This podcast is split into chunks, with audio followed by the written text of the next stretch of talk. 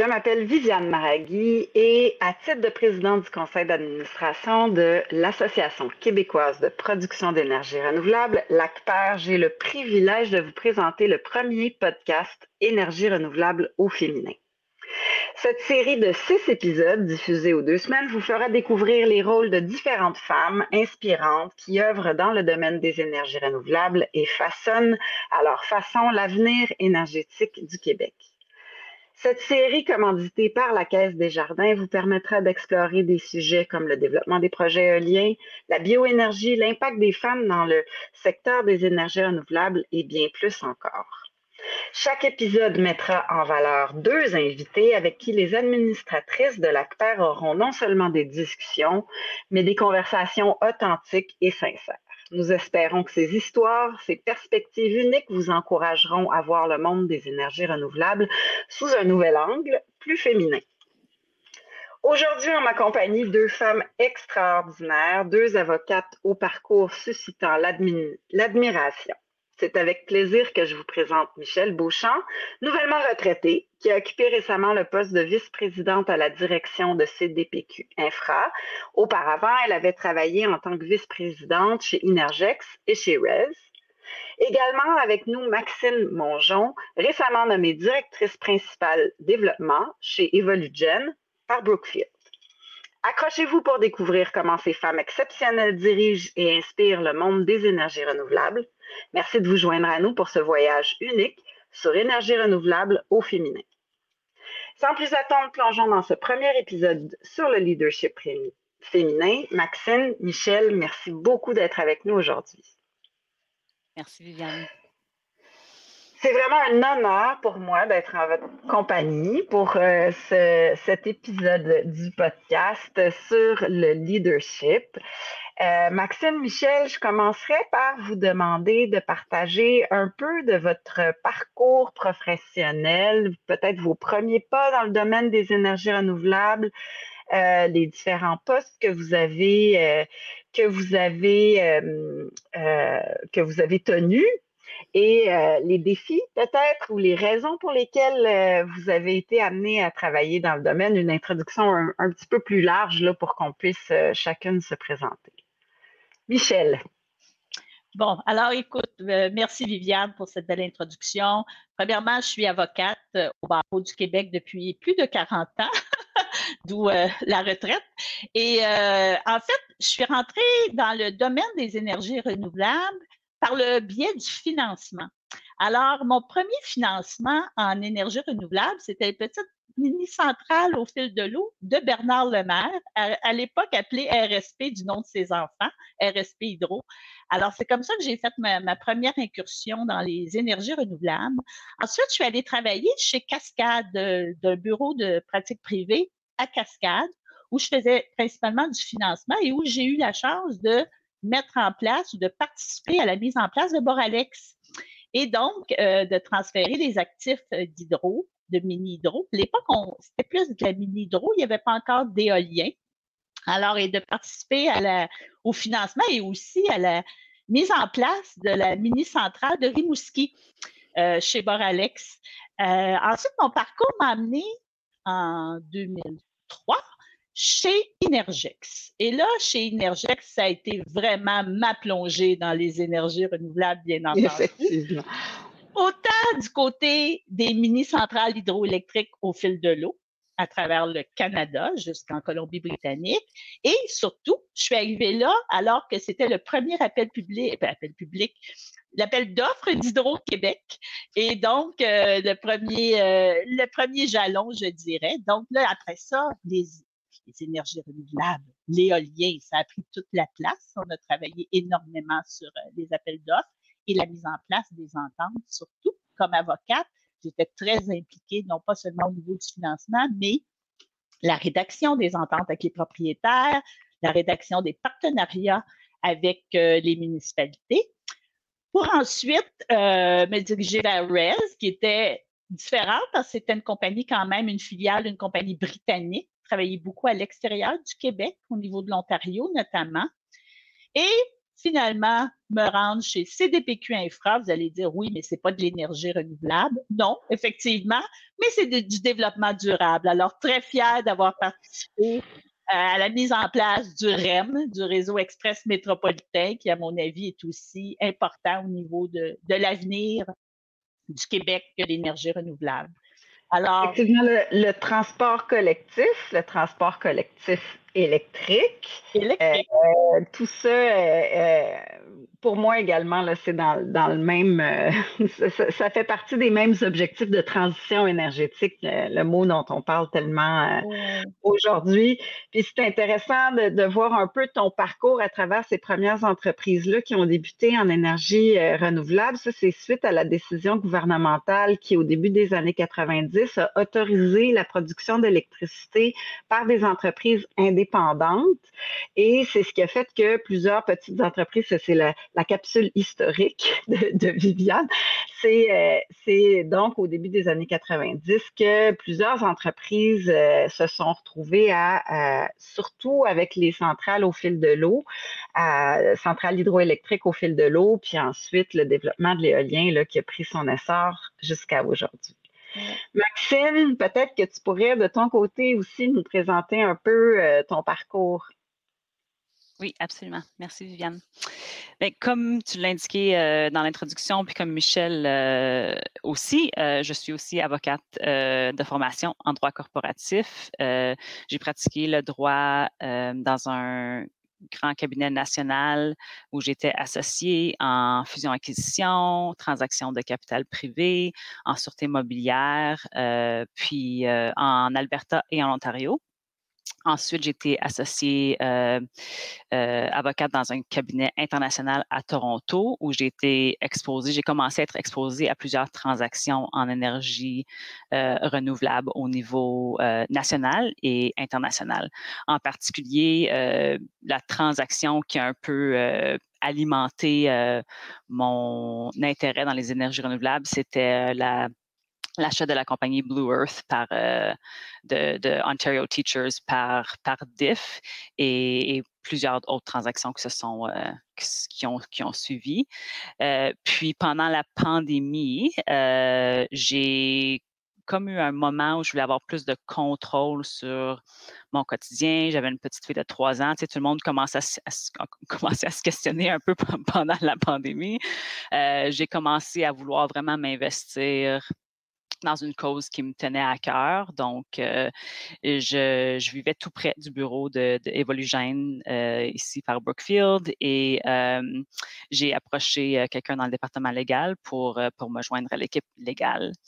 ça fait presque trois ans de ça. Puis ensuite, juste à cause de mon, de mon background, j'ai été très active dans le département légal sur des transactions de développement. Aussi, le développement, évidemment, il y a plusieurs composantes légales, euh, comme Michel le mentionnait. Donc, euh, j'ai comme vite réalisé que je gravitais vers toutes les transactions de développement, puis de plus en plus du côté commercial. Puis finalement, euh, juste avant les, les fêtes, j'ai joint l'équipe de développement dans un rôle plus commercial, continue d'avoir une composante légale, mais maintenant je suis directrice principale du développement, puis, puis je suis vraiment, ça m'alimente beaucoup en fait cette idée de comme construire des, des mmh. choses, puis participer à la transition énergétique. aussi, je devrais le mentionner, une des choses qui m'avait attirée chez Evolugène, parce qu'on parle de femmes en énergie renouvelable, euh, c'était que, écoute, dans ma carrière, euh, il y avait, dans le domaine commercial, le droit corporatif, on est moins de femmes que d'hommes dans, mmh. dans tout ce qui se passe, souvent des transactions avec où j'étais la seule femme, par exemple. Euh, puis une des choses qui m'avait vraiment frappée quand j'avais regardé Evolugène, c'était que euh, notre euh, PDG, la, chef de la direction financière à l'époque et maintenant notre avocate générale, au Canada étaient toutes des femmes. Grosse équipe de, femmes en, leadership. il y en a d'autres aussi, des, analystes financières, des ingénieurs, etc. Puis ça, ça m'avait vraiment, ça m'avait vraiment attiré. Ça t'a attiré. C'est intéressant ce que tu dis par rapport à ça parce que moi, j'ai travaillé beaucoup dans des entreprises où il y avait beaucoup d'hommes et euh, je me suis fait approcher par une, une collègue de l'industrie il y a quelques années qui appliquait un poste dans une des entreprises où j'ai travaillé puis qui me demandait quel était euh, quelle était, euh, comment était appliquée la diversité, est-ce qu'il y avait beaucoup de femmes dans cette entreprise-là, etc. Puis je, réalisais, ah ben, c'est intéressant parce que je m'étais jamais vraiment posé cette question-là, moi, en, en, rentrant dans une entreprise ou en acceptant un poste. Euh, je trouve ça intéressant que tu soulèves ça de peut-être un peu mieux connaître l'équipe qu'on va joindre, mais aussi connaître ses, les aspirations par rapport à, à l'implication plus grande euh, des femmes euh, dans des, dans des rôles décisionnels, en fait, parce que des femmes en énergie renouvelable, euh, je le vois depuis que moi j'ai commencé dans l'industrie en 2005, c'est sûr qu'il y a il y a beaucoup plus de femmes aujourd'hui, 20 ans plus tard qu'il y en avait à l'époque, mais des femmes dans des rôles décisionnel, on, s'éloigne, on, s'éloigne un peu juste des titres, mais aussi des rôles réellement décisionnels. Euh, ça n'a pas augmenté au même rythme que la quantité de femmes qu'il y a dans des industries. Toi, Michel, qui, a été beaucoup là dans les débuts de bien des entreprises, comment tu vois ça évoluer? Ben, en fait, moi, je ne suis pas allée dans une entreprise pour la, la place des femmes, ça c'est clair. Il faut se souvenir qu'à l'époque, euh, aussi, c'était les, énergies ou la filière d'énergie renouvelable a émergé beaucoup dans de grandes entreprises, comme tu l'expliquais historiquement. Alors, les grandes entreprises, c'est des grandes entreprises, beaucoup de pâtes et papiers, un monde d'hommes. Alors, chaque filière d'énergie renouvelable avait pas sa propre équipe de direction. C'était juste une petite branche qui était menée par l'équipe de direction de la grande entreprise. Donc, moi, je voyais ça comme, j'ai eu l'impression tout au long de ma carrière de partir dans une start-up, de partir le service juridique d'une start-up. À chaque fois, c'était à recommencer. Et à chaque fois, on recommence. On, a commencé avec les mini-centrales. Personne connaissait ça, les mini-centrales au départ. Tout était à faire tout, toutes les, comme avocate, toutes les, les, conventions étaient à réfléchir. Et moi, c'est ce qui m'a le plus emballé, c'est qu'on était toujours en train d'innover. Alors, mais c'était difficile parce qu'il fallait que la filière d'énergie renouvelable et surtout les femmes dans la filière d'énergie renouvelable fassent leur preuve parmi un monde d'hommes qui est un monde de, manufacture et un monde de construction en même temps. Alors, tu sais, les femmes étaient, on était peu à être là. Et peut-être, Viviane, tu nous amèneras sur le fait que les rôles que les femmes jouaient à cette époque-là étaient des rôles plus complémentaires à la haute direction et plus, en fait, essentiels par ailleurs mais complémentaires aux hautes directions. Alors, on ne faisait pas partie de la haute direction, mais sache que la haute direction ne pouvait pas se passer des femmes dans l'industrie. Les femmes, les femmes qui étaient en grande partie des avocates. Oui. Euh, on voit beaucoup des femmes en communication, en relations publiques, en relations gouvernementales, peut-être un peu moins en relations publiques, mais aussi tout ce qui touche les relations avec les milieux hautes. Euh, donc, tu sais, ce qu'on ce qu'on a appelé euh, à toutes les sauces l'acceptabilité sociale des projets, là. Oui.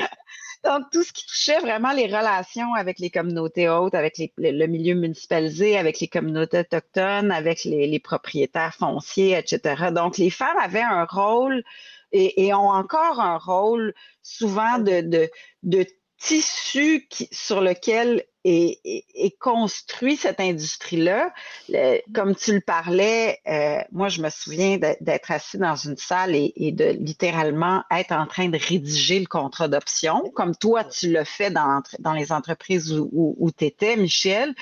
Et, et ces contrats-là qui aujourd'hui sont dans, dans, dans le milieu de, de l'industrie euh, euh, en éolien, sont à la base, on, on prend ça presque pour, que pour acquis mais ça a été c'est parti d'une page blanche et effectivement dans des rôles où euh, il y avait quand même quelques femmes à l'époque et beaucoup plus aujourd'hui, un peu comme, comme, on, comme on le disait.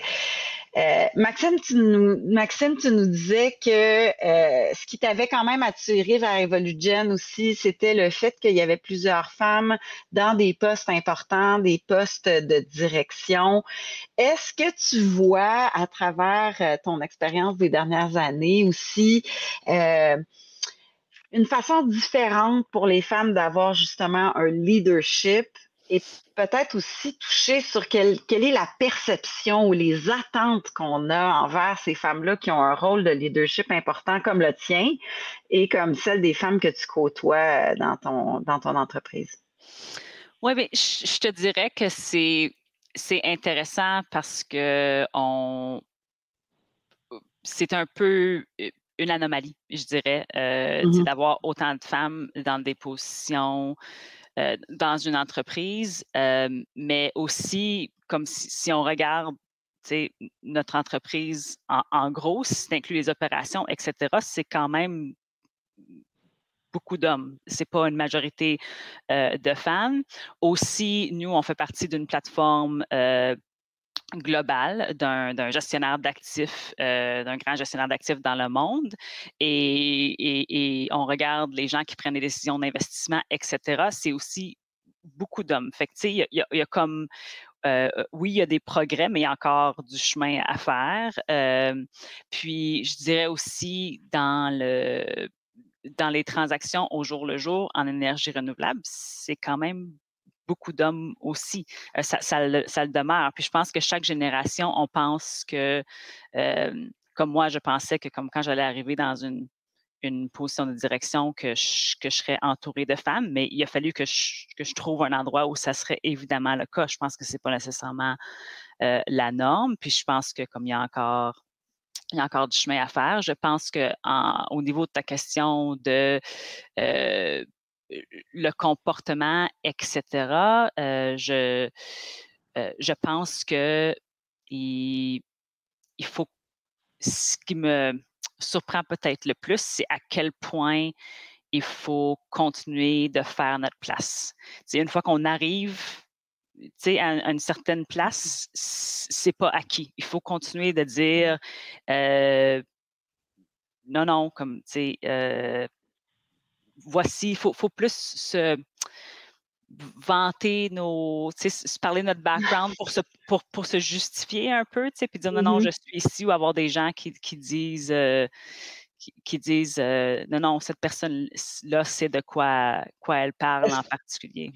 Est-ce que tu as, le sentiment parfois que justement, dans un rôle comme ça, la voix des femmes autour de la table est plus difficile à faire entendre? Comme, euh, ça, c'est quelque chose qu'on entend tellement, là, souvent, de, femmes plus âgées que moi, de femmes plus jeunes que moi qui vont me dire, des femmes plus âgées qui vont me dire, je pensais jamais qu'aujourd'hui, ma petite fille se, débattrait autant, euh, euh, à devoir faire sa place dans un, dans un milieu comme leader, euh, alors que souvent, tu sais, la génération de ma mère euh, avait le sentiment qu'elles avaient ouvert la porte et que maintenant la porte était ouverte, mais on sent parfois que c'est pas c'est pas reçu de la même façon. Il y a des attentes particulières ou peut-être des préconceptions. Est-ce que tu es confronté à ça, Maxine? Peut-être Michel aussi, tu pourras nous en parler par la suite.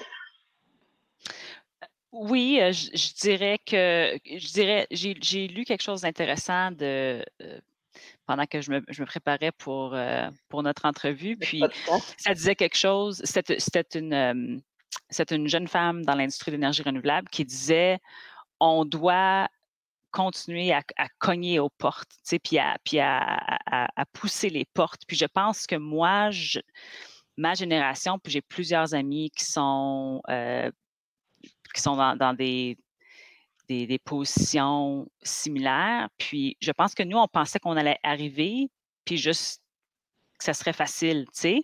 Puis là, je pense que la génération après nous qui s'en vient, c'est que comme, non, il faut continuer. Puis, que, puis notre job à nous, tu sais, euh, c'est de c'est de les amener. De, de, de, puis je pense mmh que ça, c'est pas nécessairement arrivé avec la génération euh, avant nous, autant, autant qu'il aurait fallu. La mienne.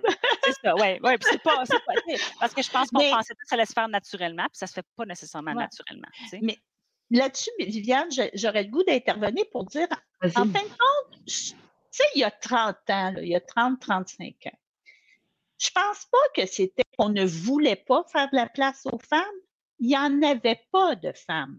Alors, tu sais, autour d'une table, c'est vrai que moi, je me suis retrouvée plus souvent qu'autrement comme seule femme, mais plus souvent qu'autrement, c'est parce que j'avais le département juridique. C'est pour ça que j'étais assise à la table décisionnelle. Des décisions. oui, parce que j'amenais un aspect que personne, aucun autre homme autour de la table, malgré que parfois ils essayaient de m'expliquer le droit, mais quand même, ces hommes autour de la table n'avaient pas nécessairement les connaissances pour le faire. Mais il y avait peu de femmes. Il n'y avait pas de femmes en génie. Il n'y avait pas de femmes en construction.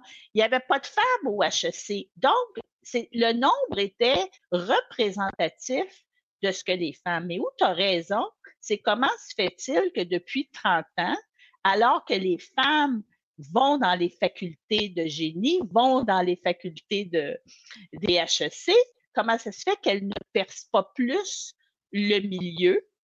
Mais je pense que c'est question de plusieurs générations avant que les femmes, petit à petit, le nombre grossisse et prennent leur place. Mais j'aimerais quand même mentionner que moi, dans ma carrière, j'ai rencontré des hommes qui m'ont quand même fait une belle place autour de la table et que même quand je faisais le financement public des compagnies en énergie renouvelable, c'était à peu près juste des hommes.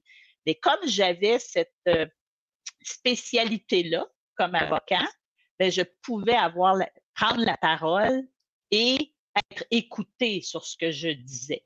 Mais, je, mais ce n'est pas tout le monde, effectivement, mais les nouvelles générations vont falloir qu'ils poussent et qu'elles se fassent confiance et qu'elles prennent les risques pour dire oui, je suis la bonne personne pour être assise là autour de la table. En tout cas, c'est. Effectivement, puis ça, c'est quelque chose que, j'entends souvent. On va entendre le fait, ben nous, euh, on veut pas nécessairement plus de femmes, plus d'hommes. On veut la bonne, la, bonne personne au bon rôle à la bonne place. Euh, par contre, souvent, le bassin d'hommes va être plus large, surtout dans des domaines comme ceux-là. Moi, j'ai un, moi, j'ai étudié en anthropologie.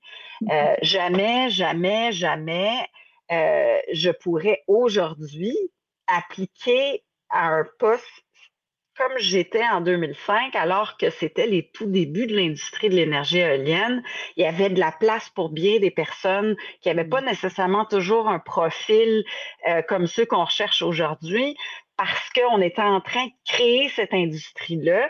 J'ai eu cette, chance-là de pouvoir d'avoir été accueilli par ailleurs par, un homme et, son entreprise. Je le vois aujourd'hui quand on, quand on fait des, quand on lance des postes, quand on ouvre des postes, la façon dont les postes sont rédigés, les rôles qu'on demande, souvent ça va être des rôles, euh, surtout quand on parle de commercial, de développement, euh, ça va être des rôles qui vont être décrit de façon aussi plus masculine d'une manière ou d'une autre. ça, ça m'amène aussi à voir un peu avec vous ces aspects-là sur ces défis sur le leadership. Tu dis, Michel, il faut prendre des risques, il faut avoir confiance. On a souvent entendu les anecdotes là, comme quoi, je parle en ce moment là, d'ouverture de, de poste. On a une description de poste une femme qui ne coche pas toutes les cases de ce qui est attendu du poste ne va potentiellement même pas appliquer. Euh, euh, on n'est même pas rendu à, répondre à la question est-ce que vous êtes euh, en mesure de faire une chose ou vous êtes en mesure d'en faire une autre? Les femmes vont souvent se positionner en mentionnant plutôt ce qu'elles ont à apprendre plutôt que ce qu'elles savent ou qu'elles pourraient apprendre facilement. Maxime, est-ce que c'est quelque chose qui qui que tu as perçu dans ta carrière jusqu'à maintenant et auquel tu fais attention aussi maintenant en tant que directrice principale quand tu ouvres des postes ou quand tu rencontres des gens à ce niveau-là? Oui, absolument. Euh, je dirais que ça me surprend en fait un peu à quel point c'est différent, comme Michel l'a mentionné encore, comme du côté légal puis du côté commercial. Côté légal, euh, dans un cabinet, tu as des heures facturables, tu as un produit de travail qui est transmis à un client. C'est comme la, c'est comme assez juste comme terrain de jeu d'une certaine façon. Euh, côté commercial, souvent on on travaille en équipe, c'est qui parle le plus fort, c'est qui lève la main le plus, qui a le plus de confiance. Et, moi, je dirais, comme je suis entourée là, de, euh, femmes, incluant Présente Compagnie euh, qui, sont, tellement compétentes, puis euh, ils parlent pas aussi fort que souvent que les hommes. Puis puis ont de la misère à, se faire distinguer de ce côté-là. Puis je pense que c'est justement de, juste continuer de construire nos équipes comme ça. Je suis allée chercher justement une, ancienne collègue à moi euh, dans un cabinet, puis, puis je l'ai recrutée activement pour, pour venir ici parce qu'elle est tellement bonne. Puis moi, je vois mon rôle comme, moi aussi, je me suis fait parrainer, comme tu disais, Michel, par un, par un homme qui, qui, qui m'a vraiment dit comme, tu sais, fonce, là, tu sais, tu es bonne, tu es compétente, tu es capable. Puis des fois, on a juste besoin de ce petit boost-là, tu sais, puis, puis d'offrir ce boost-là à la nouvelle génération, puis de construire notre équipe, tu sais, en, conséquence pour donner, euh, donner les opportunités aux, bonnes personnes, tu sais, puis, puis de, leur, de les encourager, je pense. À, il y a quelqu'un qui m'avait, j'avais lu quelque chose aussi. Euh, avant ce podcast au sujet de la culture, puis dire une culture, c'est difficile à changer, mais tu peux changer ton équipe autour de toi. C'est comme, mmh. c'est comme ça que ça, commence, c'est ça. Ouais. Les petits pas, puis je pense que, tu sais, quand tu dis, euh, Maxime, euh, on, disait, bon, on ne prend pas des postes si on casse, coche pas toutes les cases. J'ai l'impression qu'autour d'une table, les femmes ont un peu aussi cette attitude-là. Elles ne parleront pas tant et aussi longtemps qu'elles ne seront pas 100% certaines que ce qu'elles disent est bon ou que ça mhm. va être bien accueilli. Alors souvent, on va se retenir de parler de peur de dire une niaiserie. D'ailleurs, on se fait dire souvent arrêtez de vous excuser avant de parler. Les femmes ont tendance à dire je m'excuse, je ne sais pas si c'est pertinent. Euh, je vais. Alors, je pense que c'est un peu toute la même attitude, que ce soit à la recherche d'un poste de plus haute responsabilité ou autour d'une table avec plein d'hommes qui souvent, en droit, en tout cas, je peux vous dire que souvent autour de la table, s'il y a une question légale qui se posait, les hommes essayaient tous de répondre avant que je réponde. Puis je disais, ben, je suis la seule à avoir la formation pour répondre à cette question, mais il y avait toujours une réponse avant moi.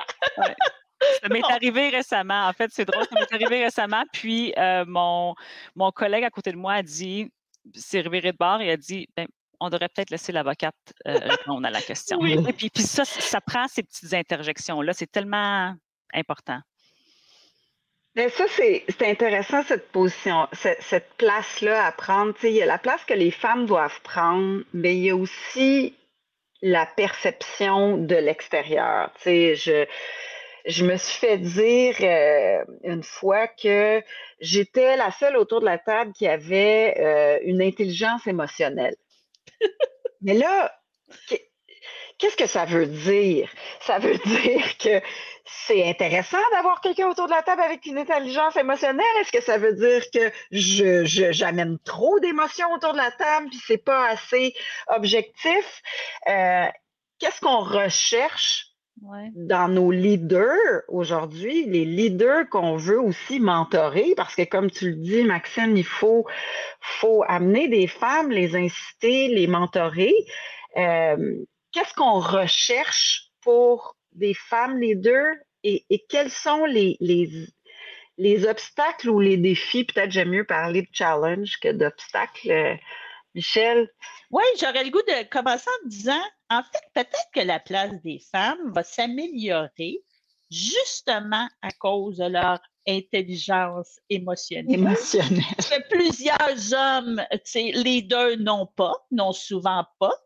Et dans cette nouvelle génération où le bien-être de l'employé, le bien-être de l'équipe est tout aussi important que sa productivité, peut-être que l'approche des femmes sera une approche beaucoup plus appréciée et beaucoup plus valorisée. Parce que moi, il y a, il y a, 30 ans, dans, dans toute ma carrière, c'était pas valorisé de dire il faut que je retourne à la garderie chercher mes enfants. C'était pas valorisé de pleurer sur le site s'il fallait que tu pleures pendant que tu travaillais, c'était chaud. Si tu te fâchais, tu étais hystérique. Si tu pleurais, tu étais trop émotive. Mais Maxime, j'ose espérer que ça, ça change et que ça évolue dans un autre maintenant que les papas prennent leur congé de paternité. Que, je me suis souvent fait dire, moi, dans ma carrière, par des hommes. Moi, quand j'ai ma femme a accouché, mon, le père n'a pas pris trois, trois mois, il a pris deux jours. C'était bien amplement. Mmh Alors, tu sais, on part de loin. Là. Fait que j'espère, Maxime, que ça change dans ton milieu maintenant. Oui, je pense que ça, ça commence à changer. Je pense que la perception des émotions féminines est encore négative quand elle devrait être en fait positive. Ça, je suis absolument d'accord. Tu sais, il y a ah la fameuse ligne dans le Barbie movie, comme moi, je suis aussi, à, mmh. euh, je suis non seulement, tu sais, un peu, j'ai non seulement une intelligence, mais j'ai aussi une intelligence euh, émotionnelle. Je suis capable d'avoir des émotions en même temps. Tu sais, puis, je, je pense que euh, quand je réfléchissais à ce podcast-ci, la chose qui me frappe le plus, je pense, de travailler avec des femmes dans le domaine de l'énergie renouvelable, c'est que comme, tu sais, tu parlais qu'on était en mode, vous étiez en mode startup, on est encore en mode startup. Ça ah change, il y a des hein? appels d'énergie partout, tout accélère, tout, il y a des appels d'offres en ce moment qui s'en viennent dans cinq provinces, gros appels d'offres euh, au, Québec euh, d'énergie. Il faut que ça bouge, il faut que ça bouge rapidement. Il y a plein de différentes composantes euh, qu'il faut adresser, des, partenariats avec des municipalités, des, peuples autochtones, il, y a, il, y a, du côté politique, il y a du côté de l'acceptabilité sociale. Je veux dire, je pense que les femmes sont incroyablement bien positionnées pour amener ça vers un objectif commun de la, de la transition énergétique. Je pense en fait que les femmes aussi ont, ont plus de... Ont plus à cœur le bien-être si j'ose dire, de, de garder le, grand objectif du bien-être mmh de, la planète en tête. Et euh, je pense que c'est ça qui va, qui va pousser puis comme accélérer les choses. Fait que moi, je pense que c'est une grosse, grosse partie de, la, euh, de, de, de ce qui a à venir. C'est intéressant ce que tu dis parce que effectivement, les femmes leaders que je, que je croise beaucoup vont avoir un lien très serré entre ce qu'elles font et leurs valeurs mm-hmm. personnelles. Ce que ce qu'on n'a pas nécessairement enseigné aux hommes non plus. On parlait tantôt, tu sais, qu'il n'y avait pas de, de, place pour un pour l'autre. Je pense qu'il nous faut des équipes qui soient multidisciplinaires, donc l'anthropologue avec l'avocate, avec l'ingénieur, avec le MBA. Il faut des équipes où il y a une diversité d'âge, une diversité de sexe, une diversité d'origine, une diversité de culture, mais aussi qui amène des, des équipes où on, on, est ouvert à aller chercher d'autres points de vue. En fait, travailler en équipe où c'est justement, c'est important qu'on vienne de milieux différents ou qu'on ait des approches différentes parce que c'est ça qui fait qu'on va plus loin. Est-ce que, euh, tu sais, vous auriez des, conseils justement pour essayer d'inciter cette culture-là de l'inclusion, de la diversité? Euh, et est-ce que vous pensez que des femmes leaders sont plus à même de l'amener? Quoi qu'on n'est jamais.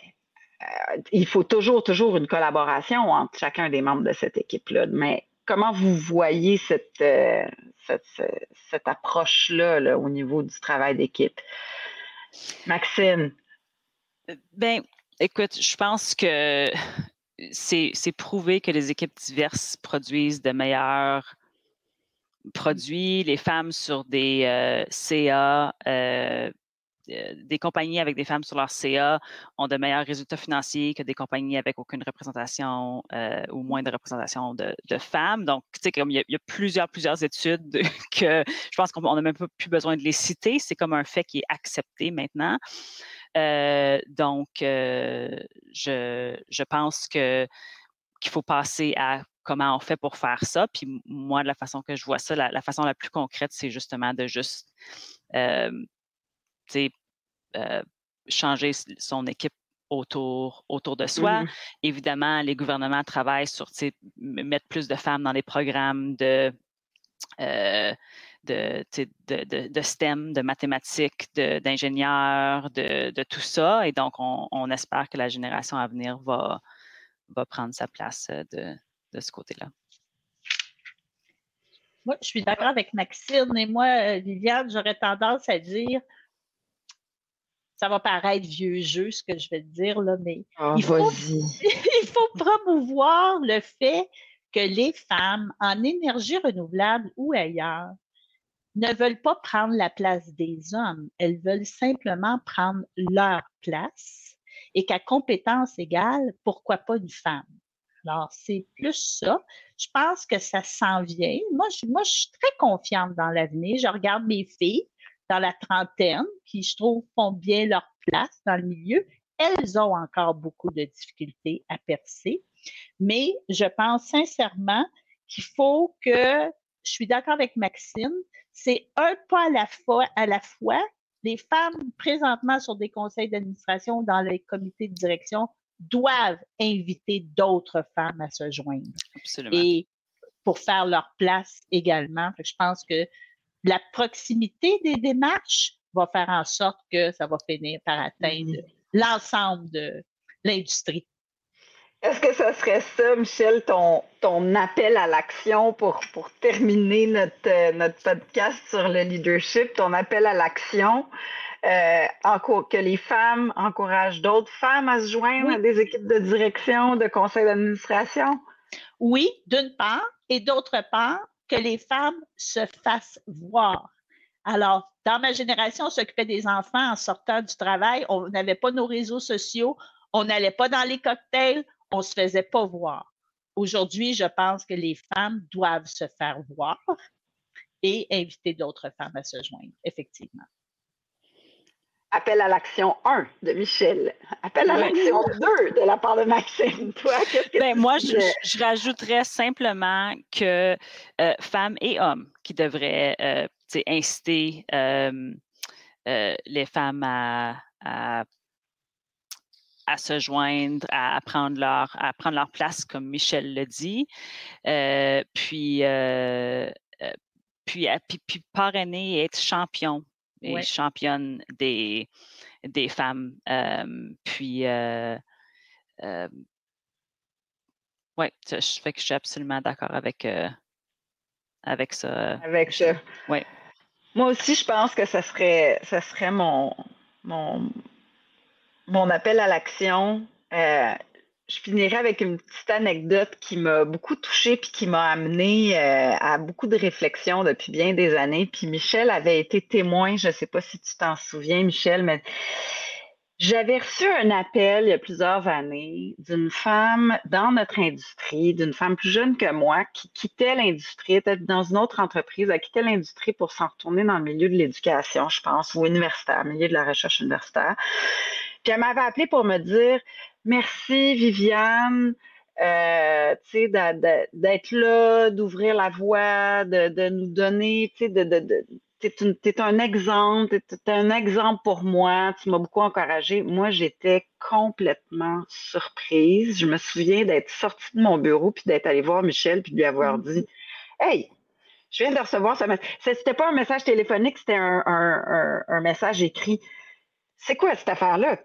Je fais rien, moi, je fais rien. Puis, j'avais réalisé, alors que jusqu'à ce moment-là, ma vision, c'était je suis pareil qu'un homme. Je n'ai pas de différence. À partir de ce moment-là, j'ai réussi à dire non, non, il y a une différence. Puis c'est justement ça qui fait que c'est intéressant.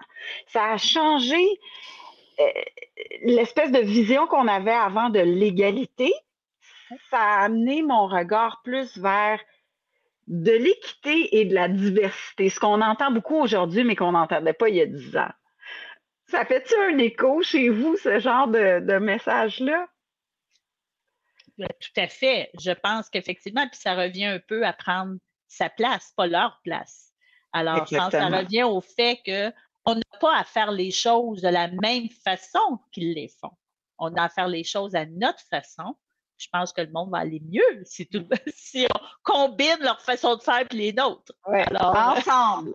ensemble. Ensemble, ça va aller mieux. Améliorer les choses ensemble. Oui. Oui, absolument.